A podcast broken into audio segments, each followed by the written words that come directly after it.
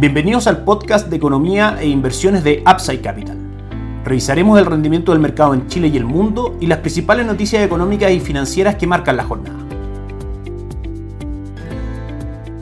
Muy buenos días, ¿cómo están ustedes? Jueves 15 de septiembre de 2022, soy Ramiro Galeano, fundador de Upside Capital. Les doy la bienvenida a otra edición más de mercados en Upside Capital. Respecto al mercado local, el IPSA subió ayer un 0.51%, cerrando en 5.609 puntos, y el dólar subió 1.35 pesos finalmente durante el día, cerrando en 920,35. En general, los volúmenes de operaciones debiesen de caer bastante el día de hoy, previo festivo de fiestas patrias. De todas maneras, lo más relevante respecto al mercado local es, por supuesto, en primera instancia las cifras macroeconómicas que debiesen seguir mostrando una caída en la actividad económica y por ende probablemente a futuro una caída en los niveles de inflación y eso debiese llevar al Banco Central a entrar ya en un ciclo de normalización de tasa de política monetaria con una mantención estable en los niveles probablemente el 10.75 u 11% en la reunión de octubre para ya mantener la tasa digamos en esos niveles y luego empezar con una etapa como decíamos de normalización de tasa de política monetaria es decir de caída. En ese contexto, como sabemos, la relación es inversa entre el valor de los bonos de los fondos de renta fija y la tasa de política monetaria, de manera que un escenario de baja de tasa de política monetaria es muy favorable para la renta fija local, que forma parte de nuestra estrategia de inversión a través de distintos fondos de principal e Itaú principalmente. En segunda instancia, por supuesto, están las conversaciones políticas respecto al camino que va a seguir este nuevo proceso constituyente. Eso de todas maneras va a estar influyendo en el valor de los activos locales y por último también el avance que haya en cuanto a reforma tributaria y reforma de pensiones podrían también generar impacto en la valorización de los activos locales. Para bolsa local, Itaú Toesca Chile Equities de Itaú o acciones chilenas de Principal son los instrumentos que tenemos a disposición de nuestros clientes para tomar posiciones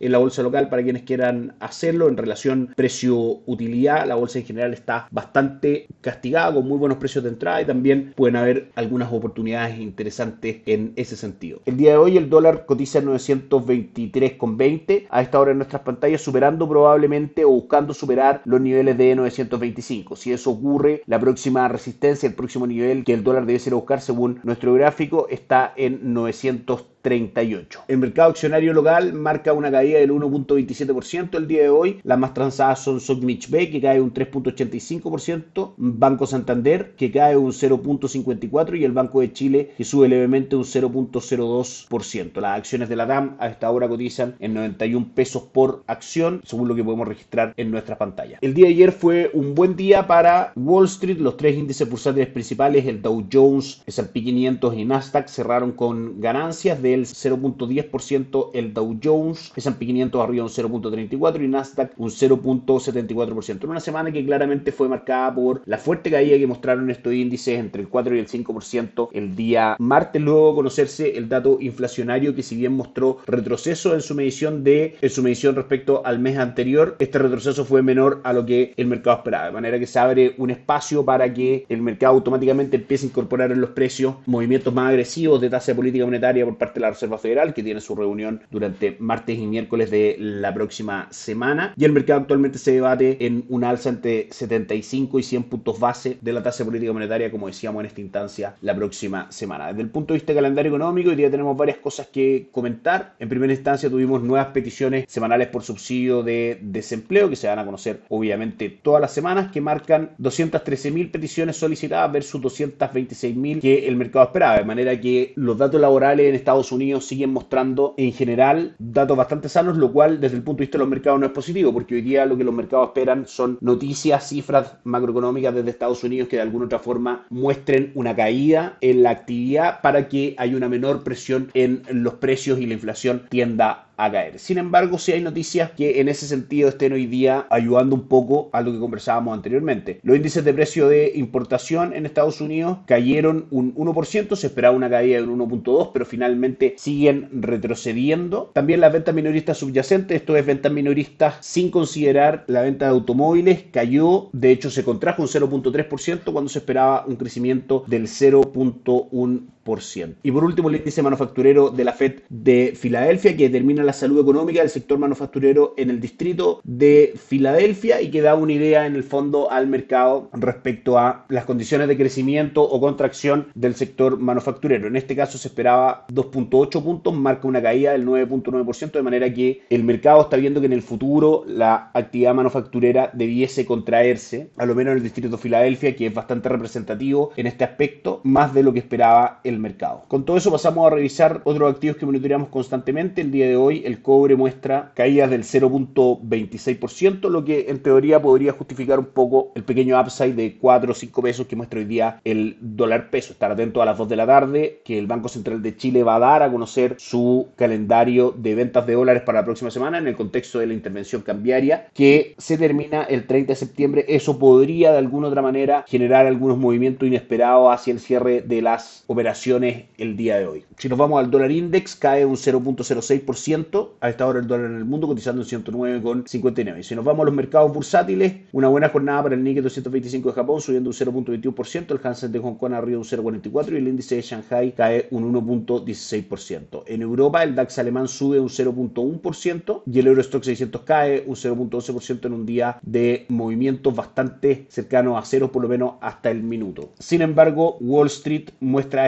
esta hora un rendimiento negativo luego de estar durante primeras horas de cotizaciones positivas. A esta hora el Dow Jones cae un 0.04%, el S&P 500 cae un 0.42% y el Nasdaq cae un 0.56% en un día donde aparentemente algunas cifras macroeconómicas por debajo de lo esperado no fueron capaces de transmitir optimismo respecto a menor actividad económica, menor inflación y por ende menores tasas de política monetaria en el futuro a los inversionistas. Que estén muy bien, tengan un excelente fin de semana. Desde Upside Capital les deseamos unas muy lindas fiestas patrias a su familia y amigos. Nosotros nos encontramos el martes. Que estén muy bien. Chao, chao. Gracias por escuchar el podcast de Economía e Inversiones de Upside Capital.